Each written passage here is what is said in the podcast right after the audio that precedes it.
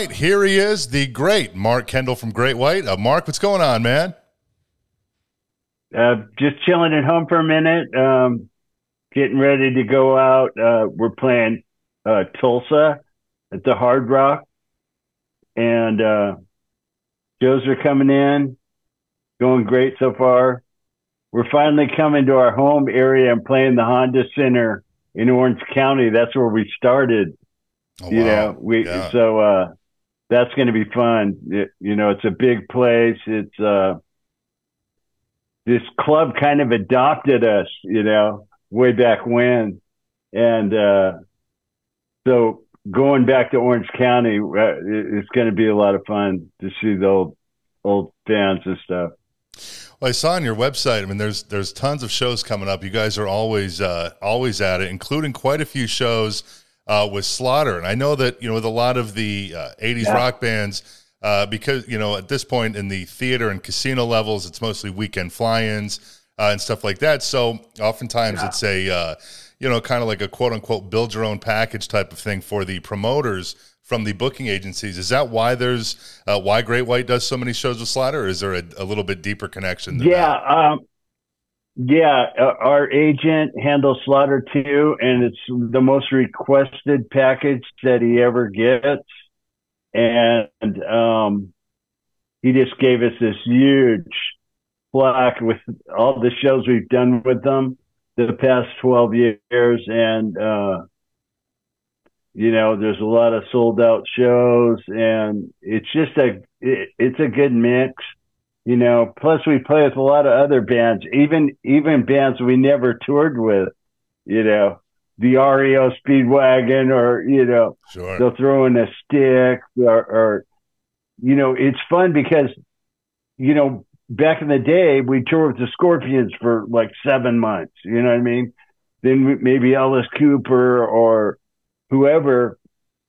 So we're getting to meet these guys that we always respected and listened to, but don't know them, like never met them or anything. So it's kind of cool in that way, you know, just to meet these guys.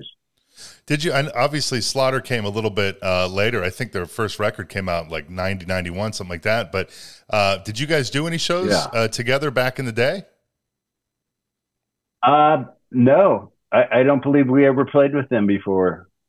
Yeah, like you said, they came out a lot later than we did. Yeah. So, you know, I think when they came out, we were like on tour with Tesla or something, and you know, that followed that with Scorpions. You know, so we were so busy touring, you know, we kind of missed the boat. Well, the newest singer of Great White, Brett Carlisle, he's been in the band for a couple of years now, of course, replacing Andrew Freeman from Last in Line. And Brett's a super yeah. young guy. I think he's from Alabama. He's still in his 20s, I believe, like 27, 28, something like that. Yeah.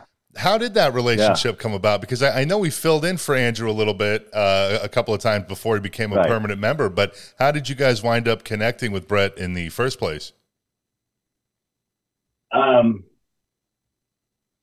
You know, well, what happened was we kind of put out a little, we auditioned people, and a friend of ours, he was in a cover band.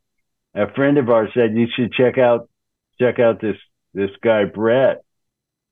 So we checked out some other people, the son of, I forget the name of this band, but the son of somebody, some band. And we checked out the singer for them, and we checked out some other singer. We sent them like just a couple big songs, like 2 or 3, and stripped the vocals off and just, you know, had them put their vocals on there. And Brett seemed to give the best effort.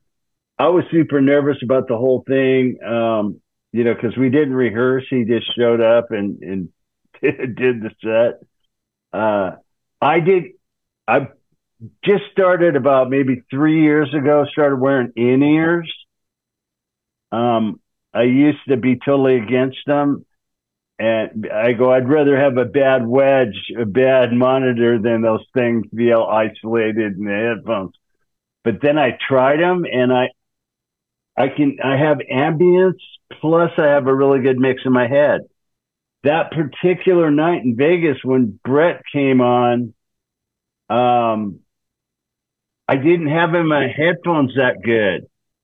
So I didn't really know the impact he had or how good he sounded until after the show. You know, people are going, man, if you don't keep that guy, you're a fool. And you know, and then the response from the press was really positive everywhere.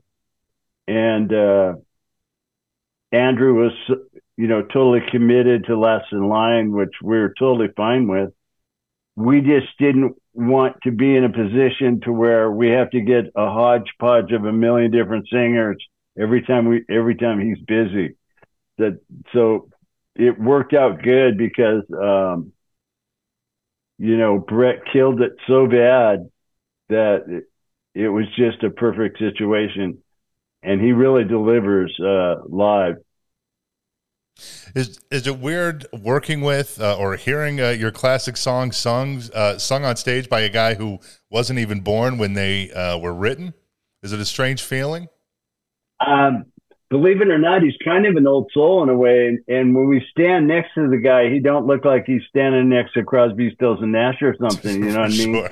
So somehow it fits. It even though he's younger than us, he's kind of like nothing overwhelms the guy. Like, you know, he's respectful and everything, but he's not like, oh my God, look at this. Oh my God, that, you know what I mean? Sure. He just goes out and just totally handles it every night. And, so yeah, you know, he's younger than us and whatnot. And like you said, he wasn't even born in our heyday or whatever, probably. But he just goes out. He really brings the crowd into the show. Like he's really good, natural at.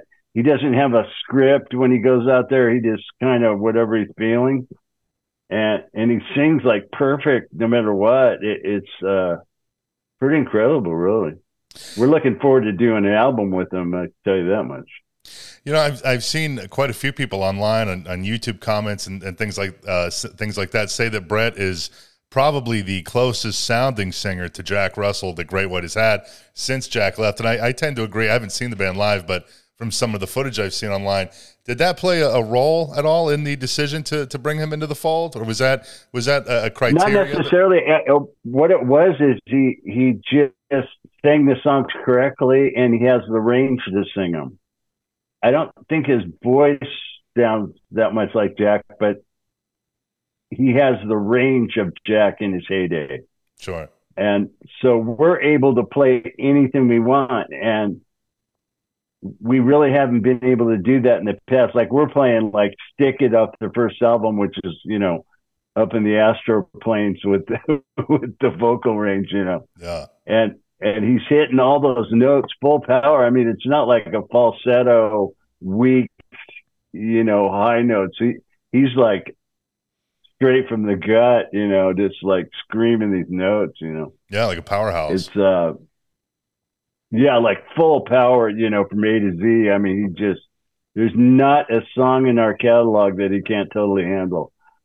And I've been writing with them. We've been, you know, I got my home studio. I always have to bring a guy over. I told the story before, but because I don't really have all the gear really that I need to make a proper demo here.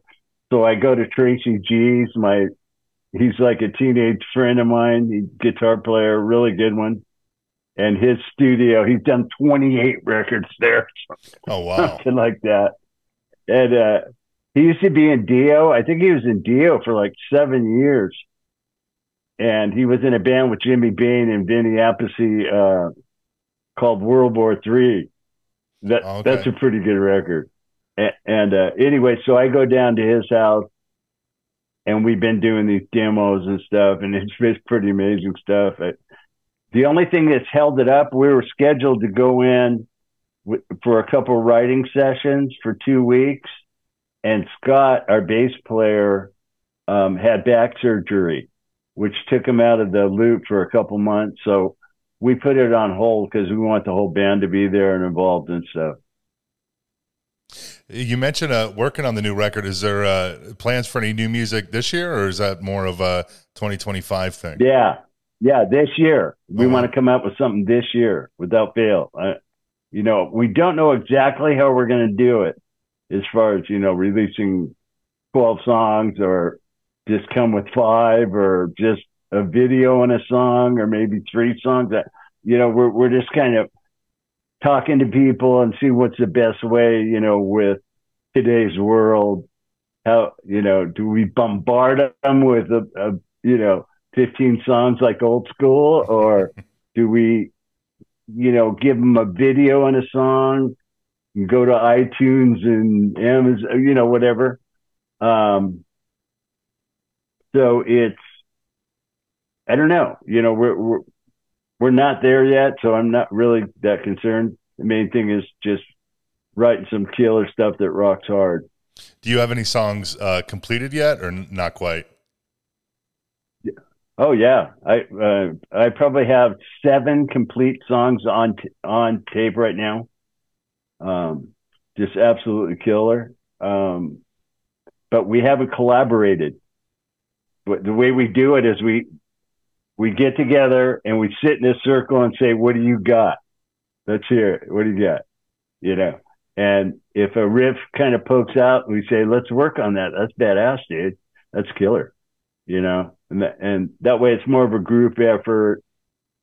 The reason I do full demos, like I even blew Tracy away. I played on a record of his, right? And he goes, "Hey, anytime you have an idea or something, come on down." And, so I go down and he runs a click, right?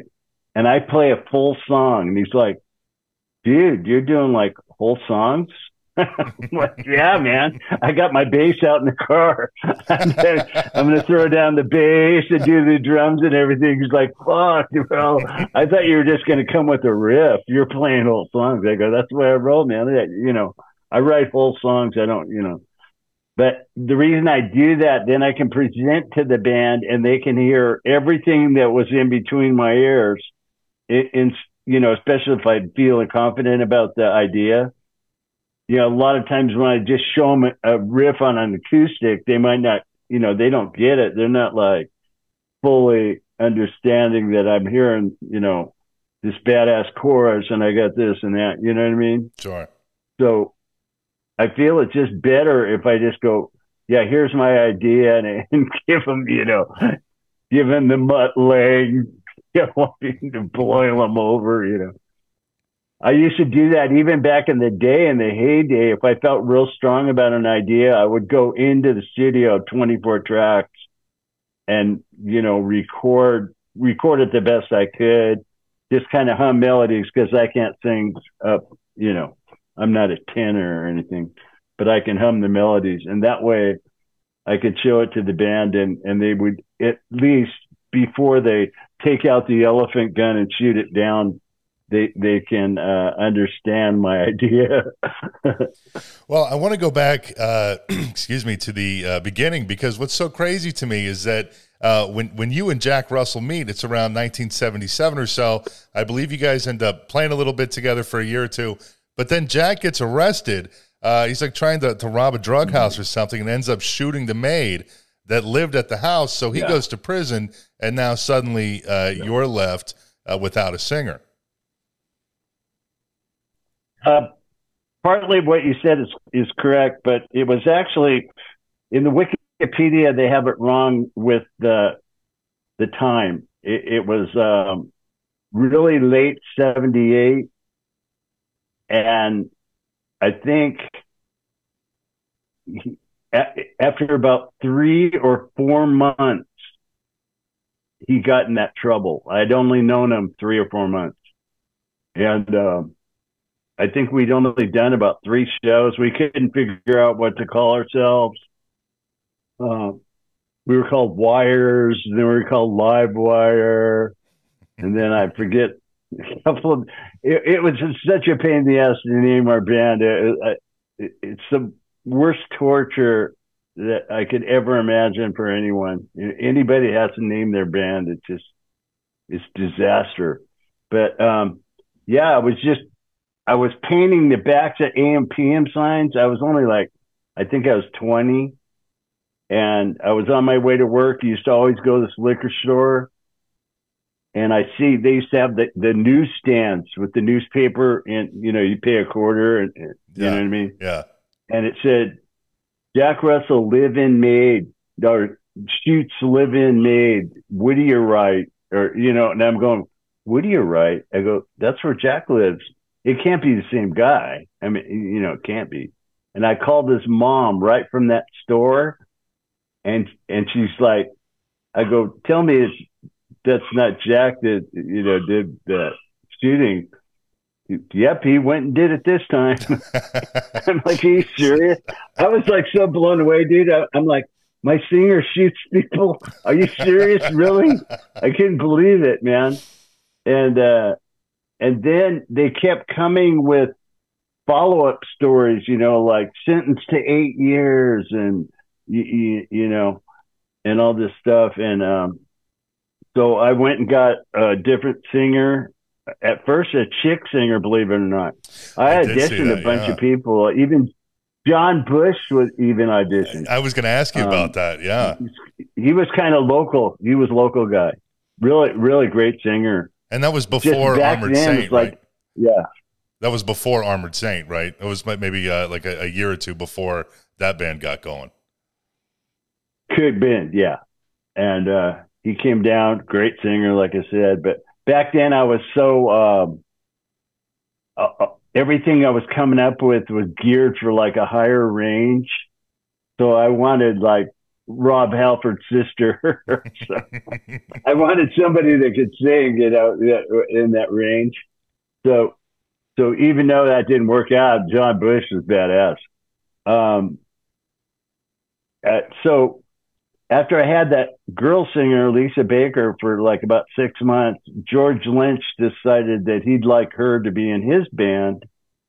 They were called Exciter at the time. So he grabbed my singer. So I got a guy, another guy that he's kind of like a Rob Halford vibe, you know, his name was Butch, sang like Exciter, like perfect. And, you know. Yeah. But, you know, I mean, we were playing covers and originals, so, you know, just going through it.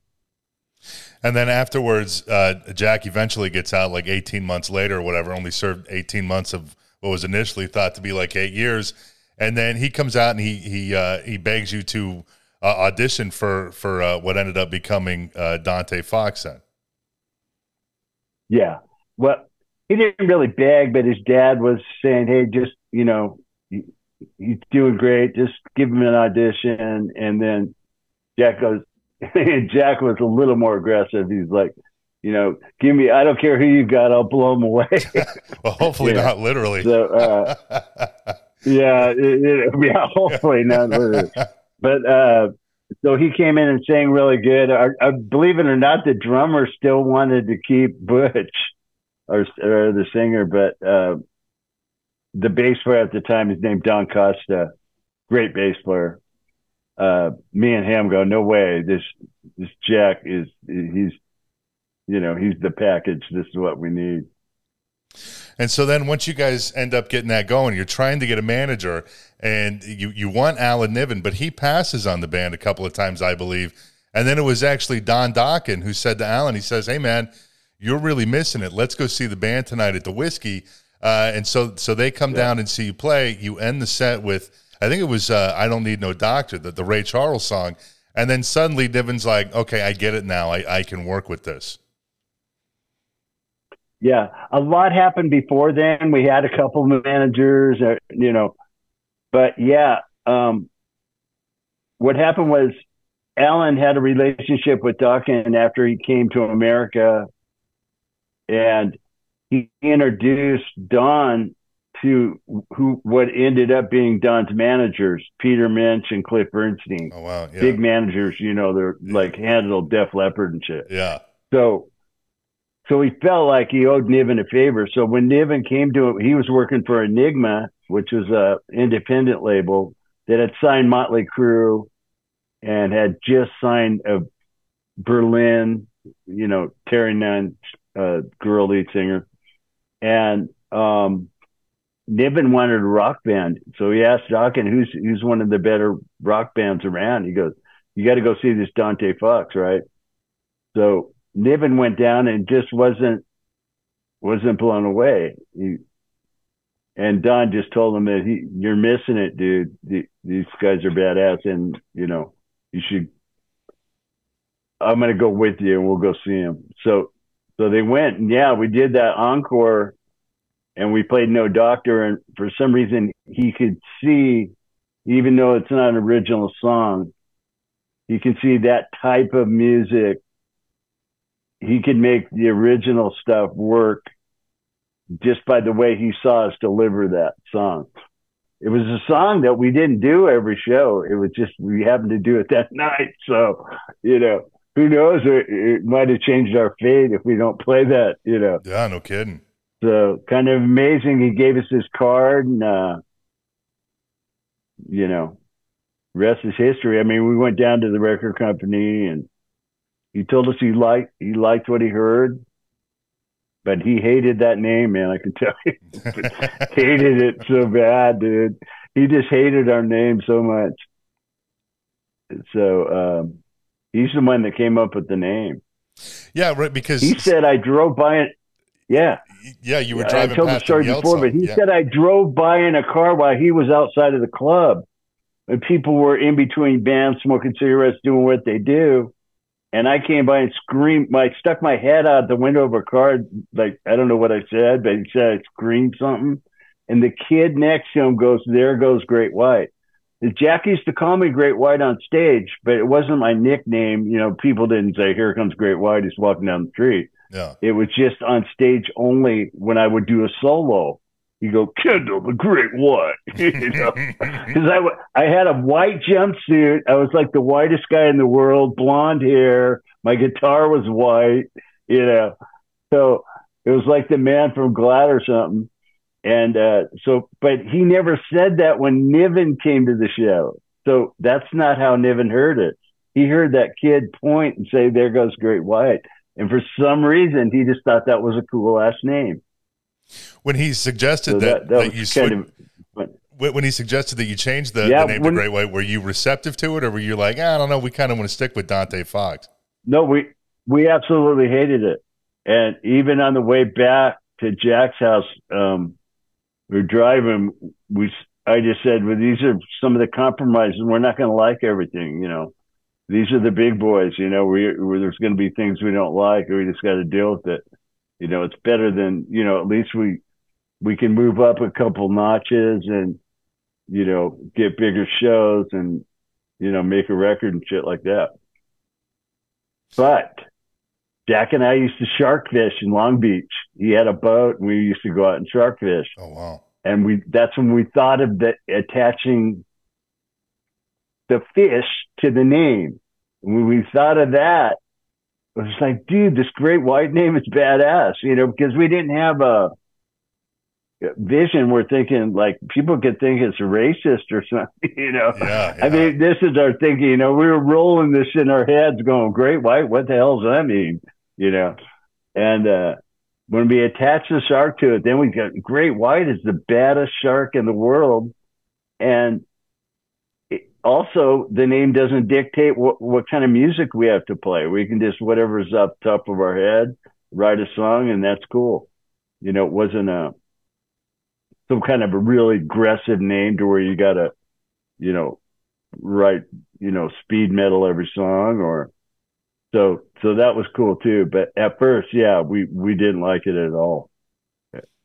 So seriously, we didn't like it. When you guys go in to do that, the first EP, Out of the Night, the connection with Don Dokken actually goes a little bit into that too, because alongside Michael Wagner, he was one of the producers on that too, right?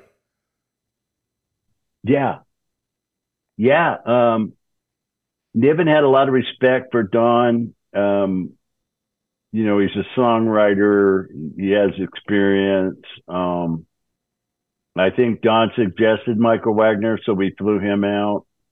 Don had worked with him because he did his first Breaking the Chains album with Wagner in Germany. It was a lot of fun, you know. Everything was just like a whirlwind where, you know, all of a sudden we're recording this EP. They're coming to rehearsals. And Wagner knew no English whatsoever. It was pretty amazing. But Don knew how to speak with him. Like, he knew what he was saying. So he was like the translator. Even, I don't think Don knows German, but he'd been around Wagner so much, he knows, you know, how to talk back and forth and then convey what Wagner would be saying. Because Wagner only knew like a few little phrases, like, he's funny too. I mean, he's actually, he would answer the phone and just say telephone, you know, had no clue what these people are saying, you know, or he didn't know euphemisms or soft language. So when we'd record, if it was like a bad take or you're singing bad, he'd say, don't sing flat. You know, he didn't know how to say, hey, I think you can get one better, buddy. You know, you sounded good, but I think you can do one bit. You know, he didn't know all that. Talking around what the problem is, you know. Yeah. So he just go, don't sing bad, you know, sing good, you know. So that was really funny to work with him. And also, if we ever had like an effect we wanted, he didn't use like records that have that effect. He, you know, we wanted a big church AC/DC bell on this one tune called Street Killer. And he hung a tire iron in the studio and fishing line, fed the tape way up, and just went ding, ding, ding, ding, ding, and then slowed it way down. It sounded like AC/DC, you know, a big badass church bell. Wow. So if he wanted a motorcycle in a song or something like that, he would have somebody drive it. You know, put microphones outside and have the guy drive by. You know what I mean? Wow. That's the way he was. He created his own sound effects. He didn't go with records and stuff. That's incredible. So we thought that was pretty neat. Yeah. Well, and the song "On Your Knees" was on that first EP, and that was the first Great White song that got some airplay, right? Yeah. Niven, I guess, you know, is a real good businessman. He had a lot of connections and got us on the radio, man. We had no idea it was going to be in rotation. When we went and listened, he had us listen one day, and we thought it was just going to play once or even just be an ad on the radio. We didn't totally know what was going to happen. He was just having us listen to to KMET, which is one of the biggest stations in L.A., at a certain time of the day. And so they played "On Your Knees," and we're going, God, this is amazing, because we'd never been on the radio before except for Local Licks, it was called, on this station called K-West, where they play local bands. So now, but then we come to find out they're playing it 6 times a day. It's like in heavy rotation. You know, we're in rotation with people like Tom Petty, you know, Queen's rolling by and stuff, you know. It's like we're going, holy crap. And we didn't even have a record deal. We only had a distribution deal. So this is like kind of unheard of to be on the radio like that. Then it got even more attention when Tipper Gore was talking about how foul the language was in the song. Yeah, I wanted to ask you about that. So we got people... We got people on TV reading the lyrics, and we're pumping our fists going, can you imagine this? You know, this is the greatest exposure ever. So we're thinking we're getting free promotion from Tipper Gore, you know, this is cool. Yeah. And, so that was really neat. But the song wasn't part of that. You know, just moved on. The song wasn't part of the Filthy 15 from the PMRC, though, right? She brought it up, but it wasn't part of the main 15 songs or whatever that they were really going after at that time. Well, I mean, whether it was or not, they made a big deal about how terrible we were, you know, that we were raping and pillaging people. And, you know, I mean, they were taking the lyrics like literal, and we're just goofy dudes partying down and just talking about, you know, sex and rock and roll. Yeah, they just didn't get it. They made a big deal out of it. So I don't know about the list or whatever, but they put a sticker on the record. Well, and then Out of the Night, that's what led to the band getting a deal with EMI, where you did the self-titled full length, which was once again produced by Michael Wagner. And this year, actually, 2024, marks the 40th anniversary of that record, I believe. Yeah, that's crazy. It's funny. I made a post on Facebook the other day because something came up, and Michael Wagner has dealt with 3 generations of my family. It's like I have a photo of me 25 years old doing our first record, and then a photo of my son jamming at his studio 30 years later, just jamming and meeting Michael. And then in 2017 on our on the record, my 4-year-old grandson, he recorded a pick slide from him. Oh, wow. Gave him a metal pick. That's incredible. So he's done our first album. He's, you know, met my son and, you know, kind of showed him his gear in the studio and stuff, and then recorded. He goes, you know, we got to get him on the record, right? I just had my grandson just come so he could see everything. He goes, you know, we got to get him on the record, right? And I go, yeah, well, maybe a pick slide, you know. And so he'd never even done a pick slide, but he watched my grandson. He would watch videos and see people do them. So he was just emulating what he looked at. Yeah. And he actually did a real good pick slide for an intro of a song. So that was pretty fun. What song on the last record was it? Yeah. I guess whatever one starts with a pick slide, right? Yeah. Well, we went to lunch and I wanted an intro for the song, and he goes, well, what are you hearing? And I said, you know, like kind of like something that starts out slow, but then works its way up, like a train starting out and like, you know, and just throw a pick slide right through the middle of that. And we got back, and within 10 minutes, he had exactly what I was talking about out of my head. And then we had Noah come in. He was a little crying and stuff at first, but then his mom goes, you better do this now. And, you know, and so then he quit crying and, you know, started practicing his pick slide. It was pretty cute. That's incredible. And how old was he at the time?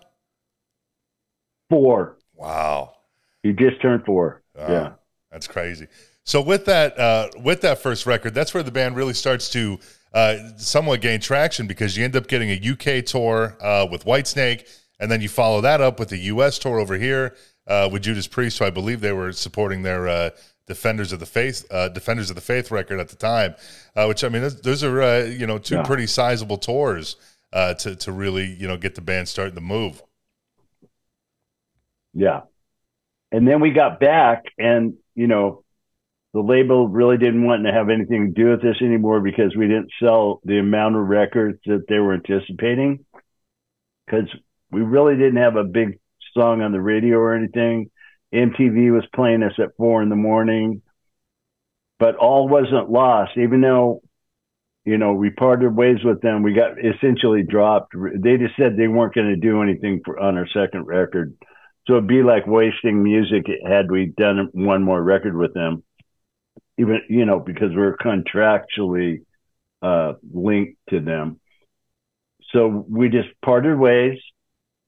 But instead of getting all negative and crying, I was walking on the beach with Alan. He goes, you know, what do you want to do? And I go, hey, man, I'm all in with the music. I mean, this is, you know, this is all I do. And he goes, because I'm going to fight. He goes, I'm not accepting this getting dropped crap. I want to make another record. So we went and made our own record, you know, borrowed some money from somebody. Yeah, Shot in the Dark, right? That was the record, Shot in the Dark. Right, yeah. And we got some airplay again, which generated Capitol Records to sign the band. So we got our second chance and made a good record, you know, that got more attention. You know, it's funny because I look at stories from other bands. I really like documentaries. I want to hear, you know, how do these guys get from wherever they came from to this spot, you know? Yeah. Even bands like REO Speedwagon. And REO Speedwagon didn't hit until their third album. You know what I mean? Yeah, same with you guys, yeah. That's like us, you know.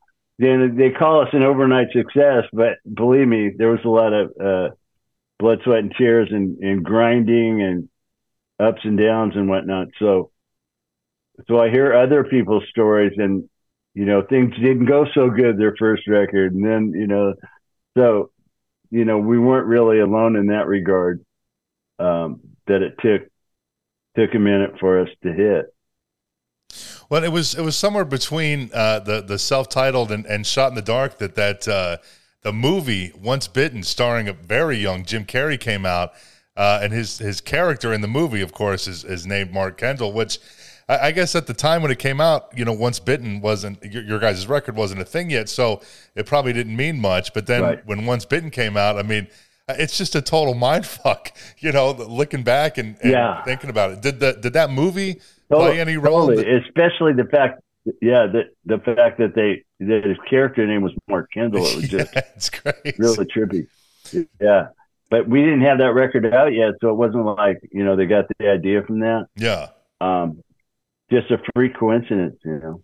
Did the movie inspire the name of Once Bitten at all, or no? There's no connection? Oh, no. No? Not at all. Everything we were doing was just kind of shark related. We were just, you know, a lot of shark themes and stuff. We just thought it was a kind of a cool image because it had a little bit of edge to it, and, you know, you can go crazy with the merchandise and stuff like that.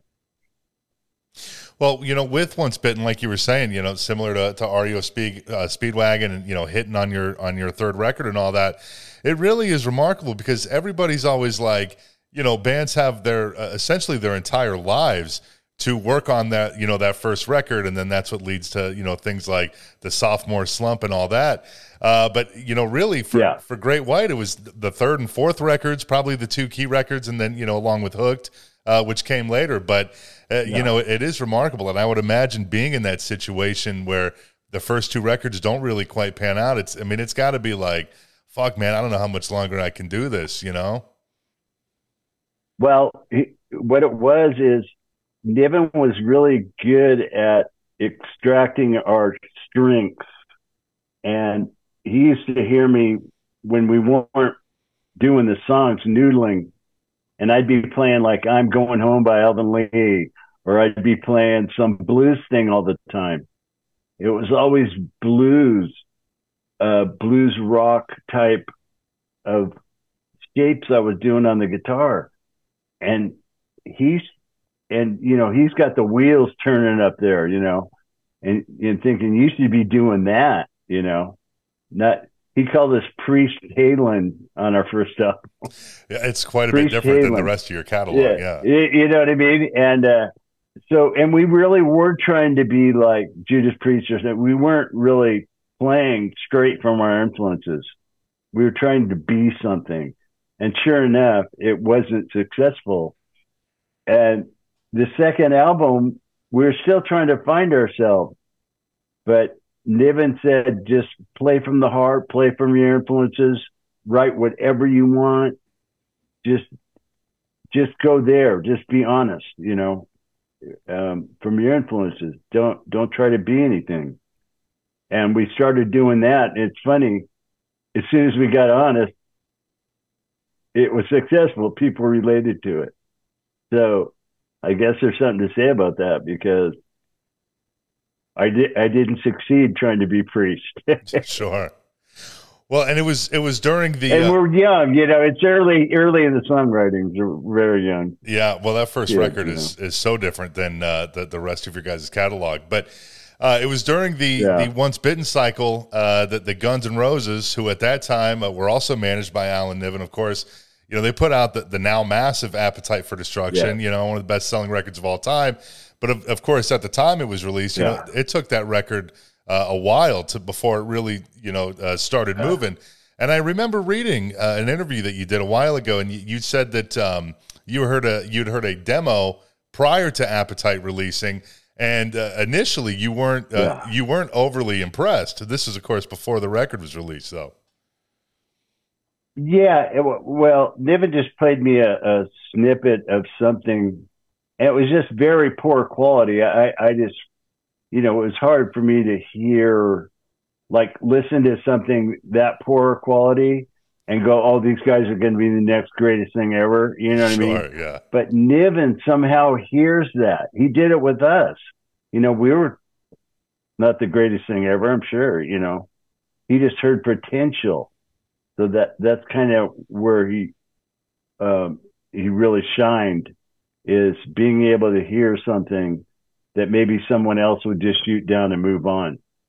In fact, he had a business partner that said, there's 1,000 garage bands that are better than this. Wow. And so Niven parted ways with them because he believed in it, you know? Yeah. And look what happened. Yeah, boy did that guy fuck up, Jesus.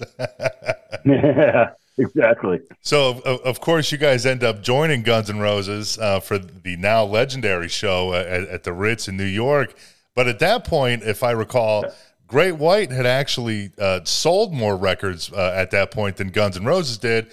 So you guys were arguably the bigger band. But I guess at that time, according to Niven, GNR had a crazy, crazy buzz going on out on the East Coast. So Alan talked you guys into opening the show. Is that right? Yeah, that's absolutely spot on. And we had no problem with it. Go, yeah, you know, we'll play first. Not a big deal. And we knew that, you know, the word of mouth with that band was so extreme. I mean, at one point I heard that Geffen wanted him to go in and do another record before it even, like, really exploded. Like when they were at about 250,000, and Niven said, you know, he just begged them to put Jungle back to the radio because people are starting to talk, you know. So it was literally word of mouth that, you know, some guy telling his friend, you got to listen to this, you know, and him go, holy shit. And then that guy tells somebody. Like, I saw Niven's chalkboard, and it was like, you know, so many records this week, and you could see it keep growing and growing and growing. It just, you know, so it was really a grassroots kind of situation. And then when he talked, you know, Geffen into putting Jungle back to the radio and taking Slash out with Les Pauls and going to big stations and having, you know, sign these Les Pauls for people, they started to get in markets. And then this song just took off, Jungle, and, you know, but Niven was fighting tooth and nail to, you know, because he believed in that record so much. He didn't want to just go away from it when he felt like it had major legs and power. So I think he had a lot to do with fighting and making that, you know. And by doing that, it got people's full attention, and then they liked it, you know. Well, yeah, I think that's like one of the greatest selling debut albums, or maybe the greatest selling debut album of all time, or whatever. But that show at the Ritz, I was reading that Alan also had both of the two bands separated at the show, though, right?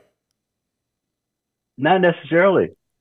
I didn't really, I mean, I was right before we went on.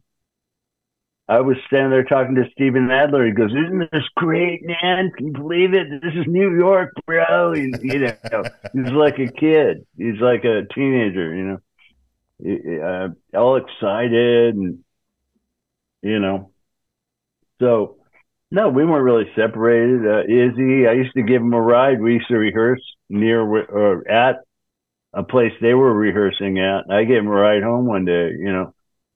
So there was no animosity. No one cared that he managed two bands. We didn't really play with them much. Just that one show, and one time I jammed on stage at a charity event with Slash, just kind of trading licks and like a Red House type deal, you know. But always loved them. You know, it's such a good rock band, you know, that just awesome. Well, and the GNR connection, of course, sort of extends further than that, because it was Izzy Stradlin who suggested to Niven that you guys cover Ian Hunter's Once Bitten, Twice Shy for the Twice Shy record, which is interesting, though, because prior to that, you guys had already Great White had sort of already had a little bit of a relationship with Ian Hunter prior to recording his song, right? Yeah.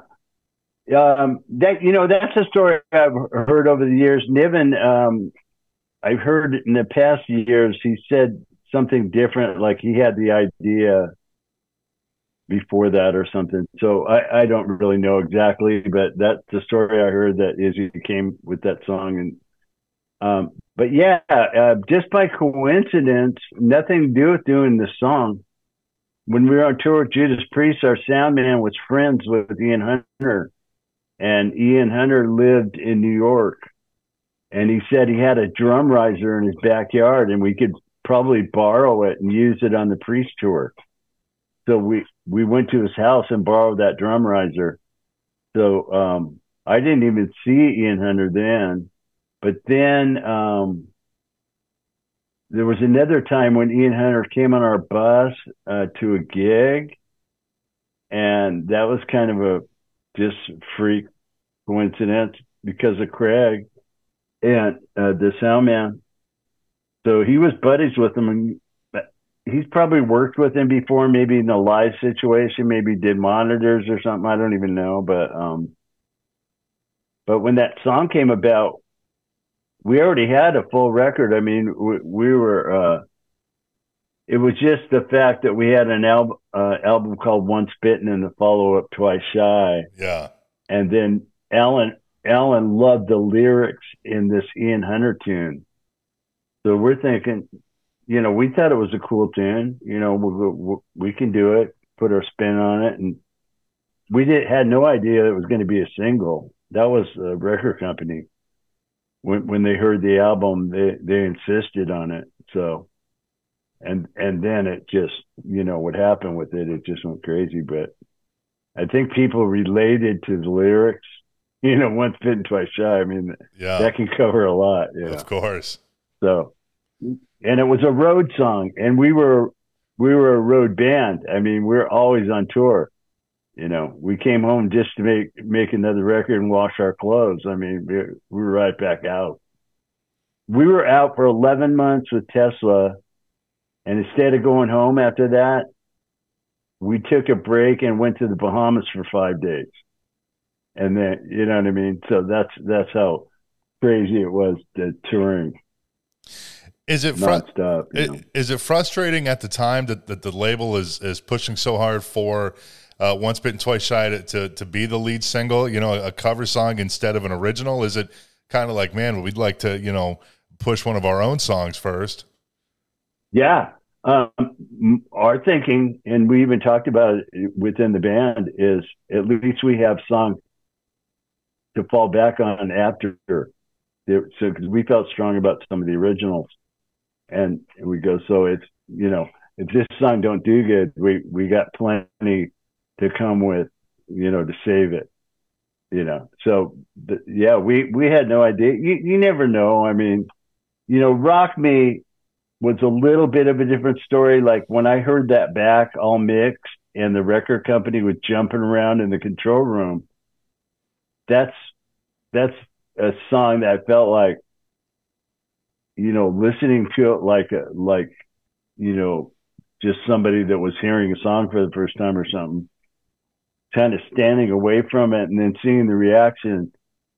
I felt like that song had a real good chance to do well. Yeah. You know, if anybody thinks the way I do, you know, hoping, but Once Bitten, Twice Shy, I thought it was recorded really good and it had a good hook. I go, this is, you know, it sounds fine. I mean, I didn't say, oh my God, really? We're putting that song out. It didn't really bother me that much. Well, but I had no idea it was going to do what it did. Well, yeah, I think I heard you say in another interview that after when Ian Hunter would, you know, after you guys did that song, when he'd go out and he'd play that song, people would be like, why are you playing a Great White song? Not even realizing that it was a song. No, that really happened. I heard somebody, they said that to him, and because the song was never hit in the U.S., nobody knew the song. Yeah. You know, that's what I mean when I say, like, this happened not by design as far as the reason we did the song, except for we had an album called Once Bitten and Twice Shy. It wasn't like we were out of material and we need a song, so we're going to do a cover.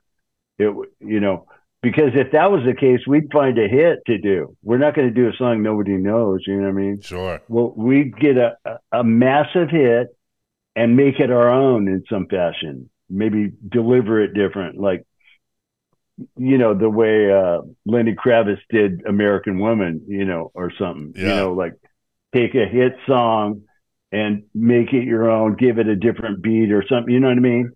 But this was not that case. This was just generic the way that happened. We weren't desperate for any songs or anything. Well, and it was just thrown on there and, you know, go.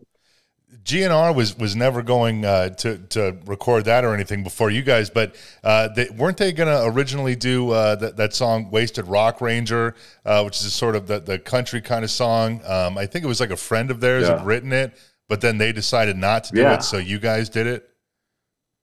Yeah. We thought it was the funniest song, I mean, that I've ever heard. That's a cool song, yeah. You know, have cocaine with the cornflakes. And, you know, it was so funny. And we used to do it at the very end of our shows. We would come out and Audie would get, you know, to the front of the stage and just play a conga drum or tambourine or something, you know. And it became kind of a cult hit, if you will. You know, people thought the lyrics were really funny and, you know, it wasn't to be taken seriously. It was just, you know, kind of making fun of the whole party thing, you know. Do you guys still do that live now or no? We haven't done it for a while.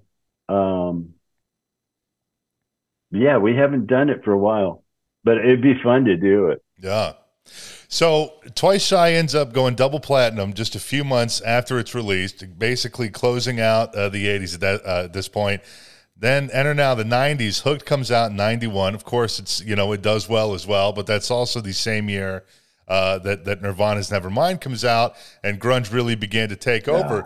But what's interesting is I was reading in an interview with you, you've said that you weren't really necessarily as bummed out about the whole grunge thing as you thought at the time that you should have been, because you felt that by the end of the 80s, things were really starting to get watered down anyways. So it was almost even though it was competition, it was almost like a nice change of pace because everything was starting to be too samey.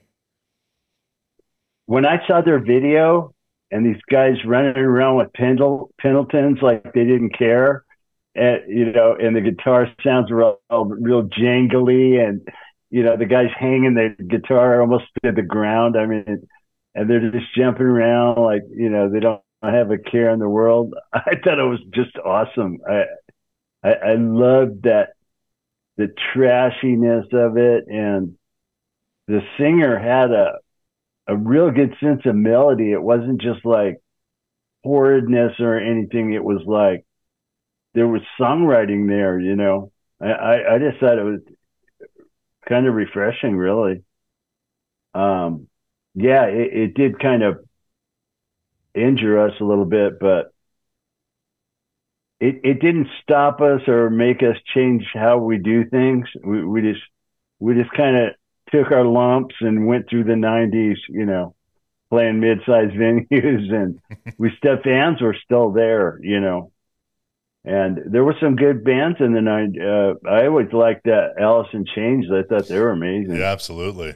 Especially the way they did their harmonies, man. They were never like, you know, there were weird minor things going on with their harmonies, and it was like pretty intelligent songwriting. Yeah, absolutely. And the nice guitar sound, and that singer was badass.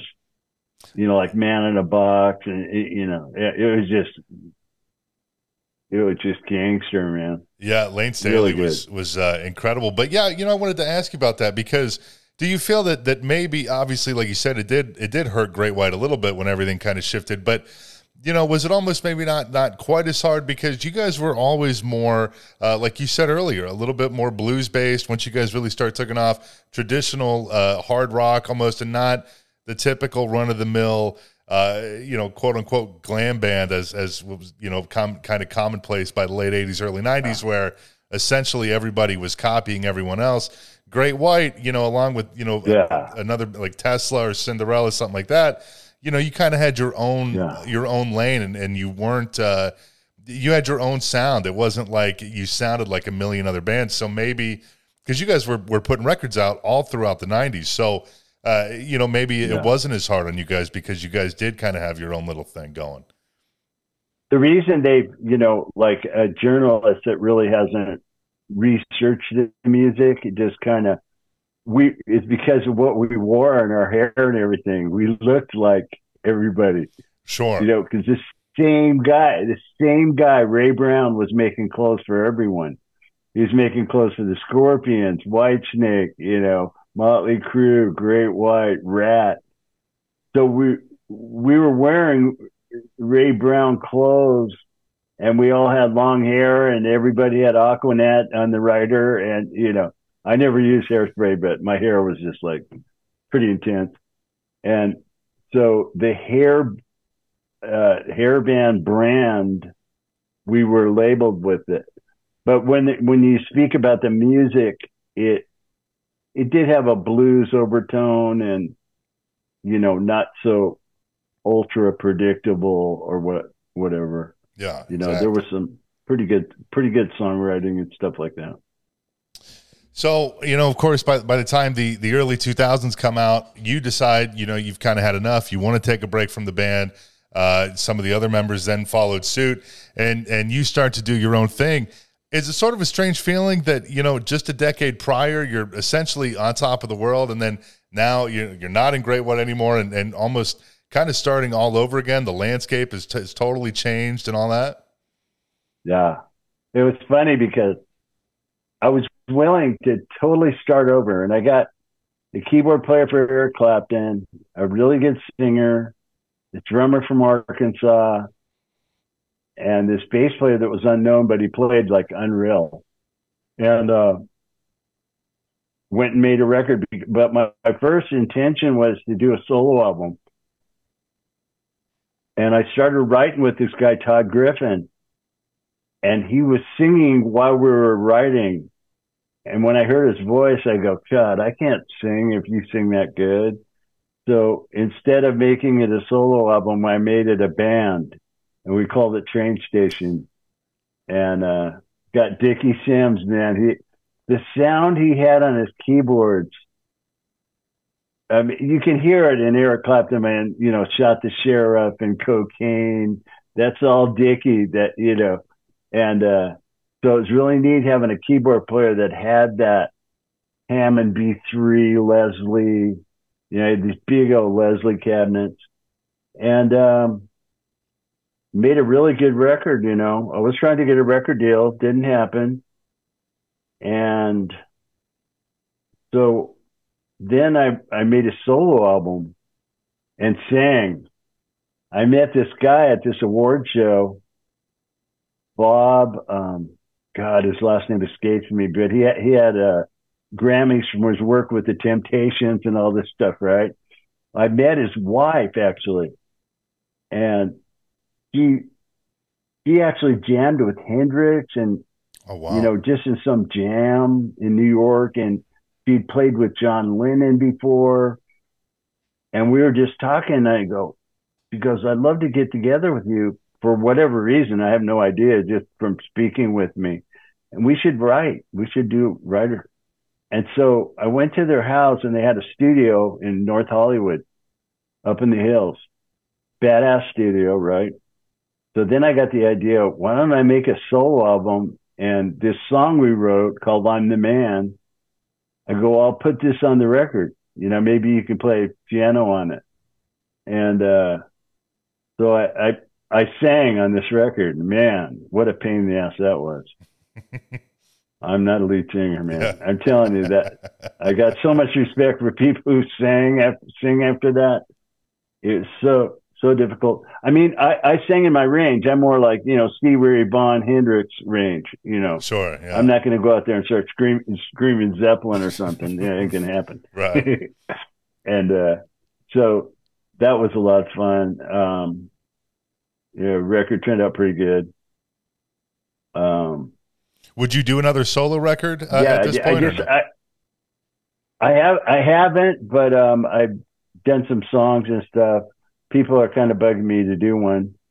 But I just the reason I did it, I wanted to know, if you remove me from Great White, what would it sound like? You know, if I jam with other people. It was really more curiosity than feeling like I want to get out there and show people how great I am, or you know, it was more like I just wanted to, you know, experience that, because I've been in the band so long. I just want, you know, and you really can hear my end of Great White, you know, when you remove me from the band and I play with other people, you go, oh, I hear that element. That's what's in Great White. You know, you can kind of understand what I contribute. Sure. So, you know, at some point, eventually, you know, Jack Russell goes on to do his own thing, but then his manager calls you to ask you if you'll join up with him to go out on the road for a while, because Jack was at that time kind of struggling to sell tickets. So you guys go out so that you can do some Great White songs or whatever. Of course, that ends up, you know, leading to tragedy, which we don't need to rehash that here. But eventually, after all that stuff, it does lead to Great White reforming and a couple of new albums, which were, I guess, the last two to feature him. So it really was a full-fledged reunion, which I would imagine had to feel nice after kind of going out doing your own things for a while, and then, you know, coming back. You know, it had to be good to get back at it with, you know, Jack and everybody else. Yeah, because we hadn't seen anybody for 6 years, and you know, we just called each other and said, hey, what do you think? And get back together and, you know, make a record. And everybody was up for it, and we had kind of a party, and everybody, it was just good to see everybody, and everybody seemed inspired. And so yeah, we made another run at it, and then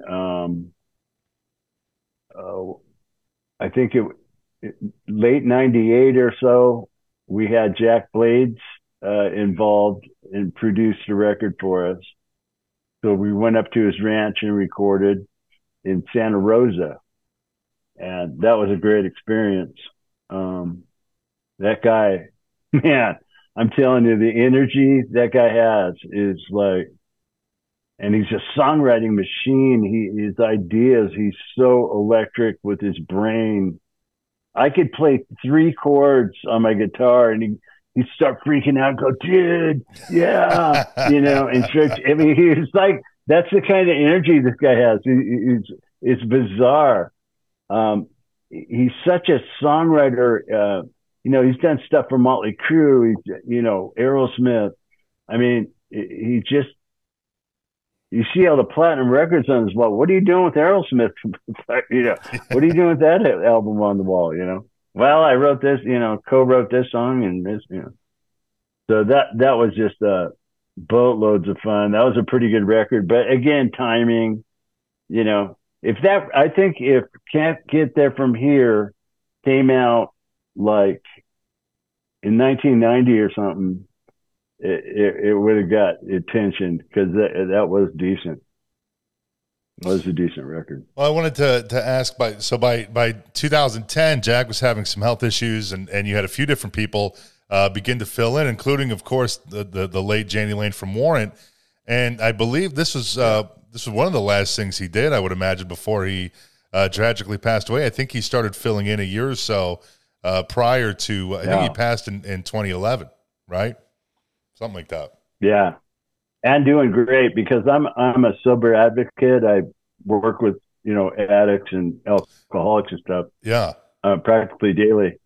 And me and him were he was sober. He was professional, always on time. Wasn't drinking or anything. Had his wife out with him, and just sang better than he had in years. And we were in touch daily. I used to send him meditation and prayer every day. He'd call me and say, "Dude, that hit home," and all this stuff. And we tried to identify his triggers. You know, what makes him, you know, slip or go off. And one of the things he said was not being busy, you know, downtime. That's when the demons start hitting him. And that ended up, unfortunately, happening. You know, a slip turned out to be fatal. It was just awful. But wonderful guy, just incredible talent. You know, I think people realizing, you know, he played drums on his album. I mean, the guy wrote everything. I mean, he's just a very gifted dude. Well, a couple more things I want to ask you before we wrap this up. Eventually, when you and Jack end up going your separate ways, there's Great White, and then of course now there's Jack Russell's Great White, as it's been like that for, I don't know, I guess a decade or more by this point. But does that ever lead to any confusion with fans or promoters that maybe aren't hip to the situation?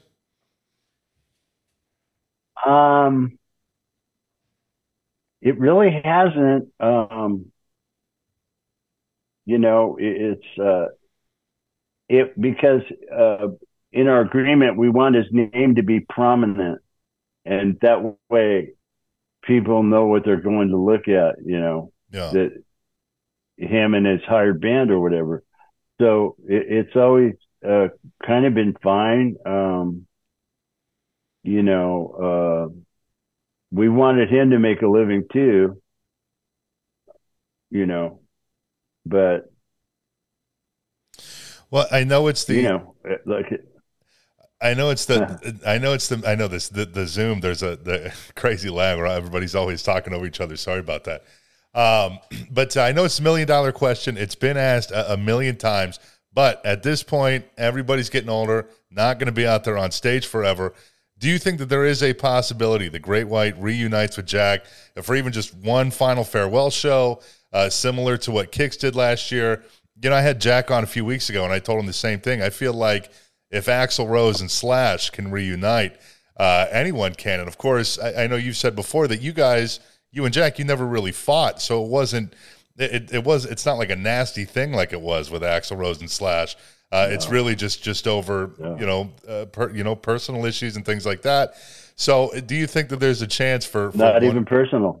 I've never taken his addiction personal. He's you know, it's just, you know, if you're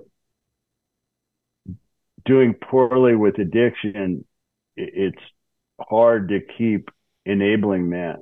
Sure. It just got to where, you know, that it never, you know, normally bands break up or, you know, move on because they just don't get along. They just hate each other. And that was not the case with us. As far as us getting back together, you know, who knows what can happen? I mean, you know, but it's not in the plans at the moment or anything. Yeah. Well, hopefully, I think I can speak for everybody when, you know, it'd be great to see even just one final show with Jack, especially for guys like me. I mean, I'm in my 20s, so I never got to see you guys together. Wow, that's cool, man. But one final note, which you kind of alluded to earlier, but you've been sober for now, what, 15 years or something like that. It's been a while, which congratulations on that. Yeah. But you also help people who are actively struggling with addiction. And I think you said it all really kind of started because you're working with a lot of different people, and it really just started from a Facebook post that you put out however many years ago.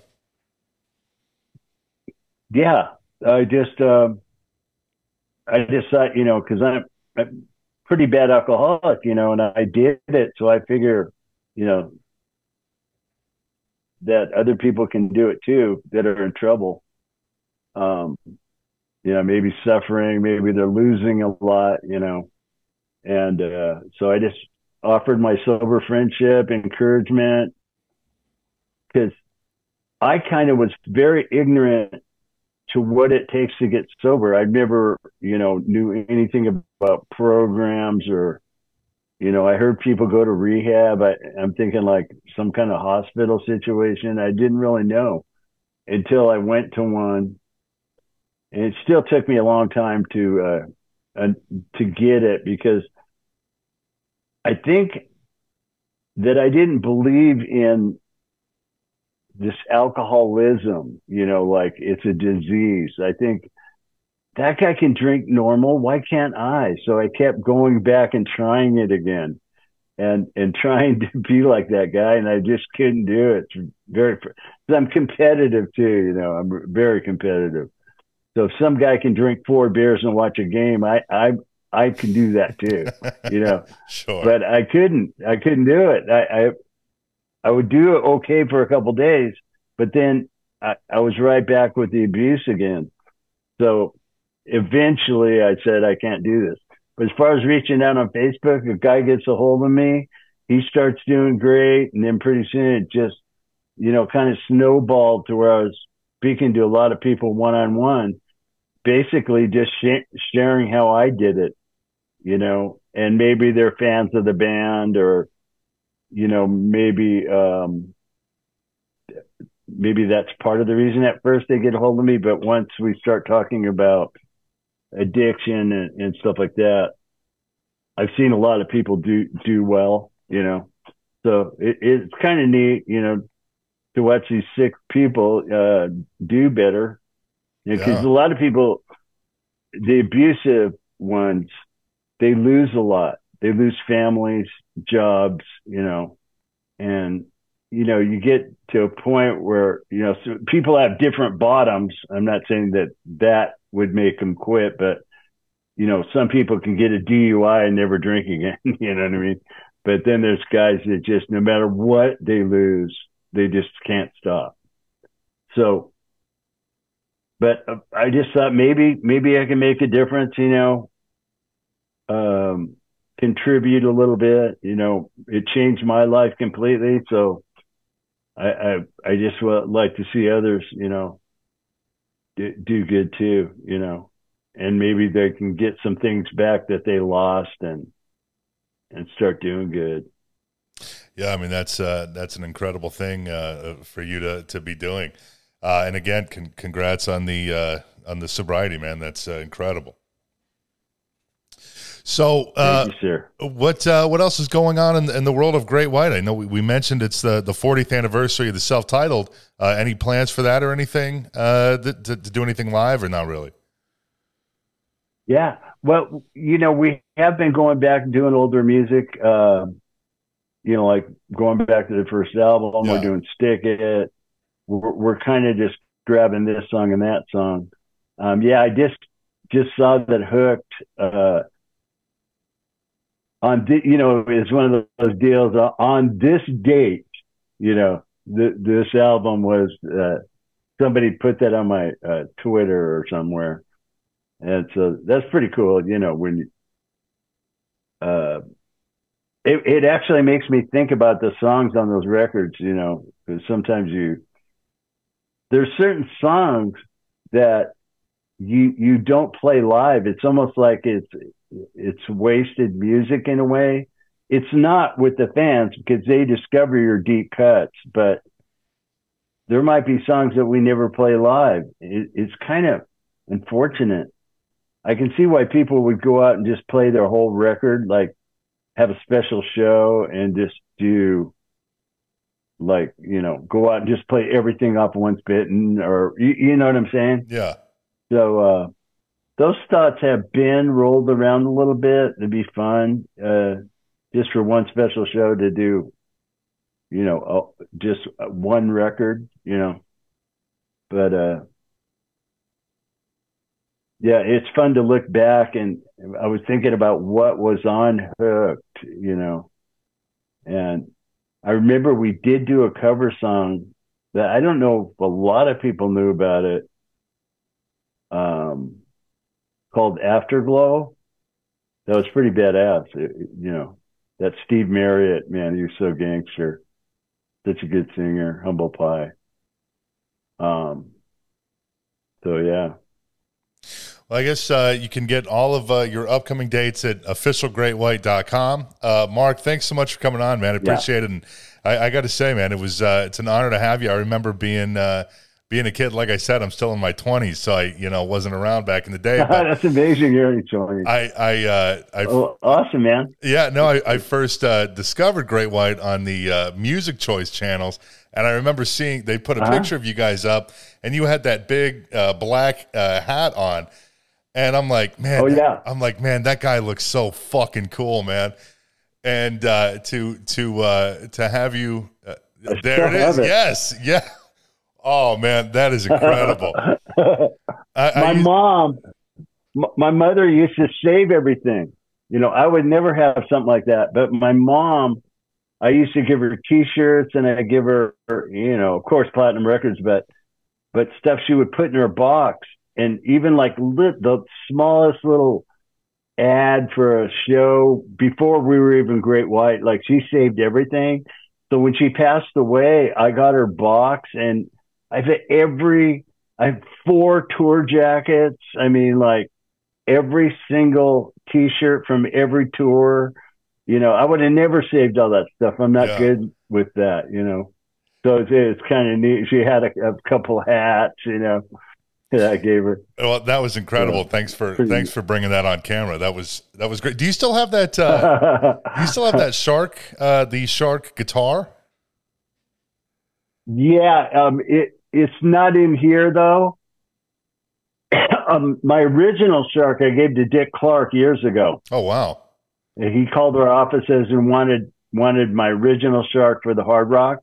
I think he was part owner or owned the one in Hollywood. Oh, okay. And then it moved around. It was they want everybody to look at the different merchandise, so the memorabilia, so they move it.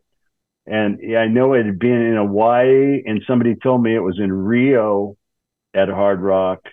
And then it was at one other one besides Hollywood. I can't remember, but then I had another one made about 15 years ago, and it's in storage. It actually plays pretty good. That one that I gave away just sounded horrific. It was more like a novelty, something for the fans to look at. You know what I mean? Yeah. It was funny when my first endorsement with BC Rich, they made me a shark guitar. But it looked like Flipper. I mean, this thing looked like a dolphin. I go, dude, you got the wrong fish. You got the wrong fish here, bro. Oh, my God. Well, Mark, thank you so much for coming on and taking some time, man. I really appreciate it. Awesome, man. Thanks for having me. Yeah, thank you. Hope to see you soon.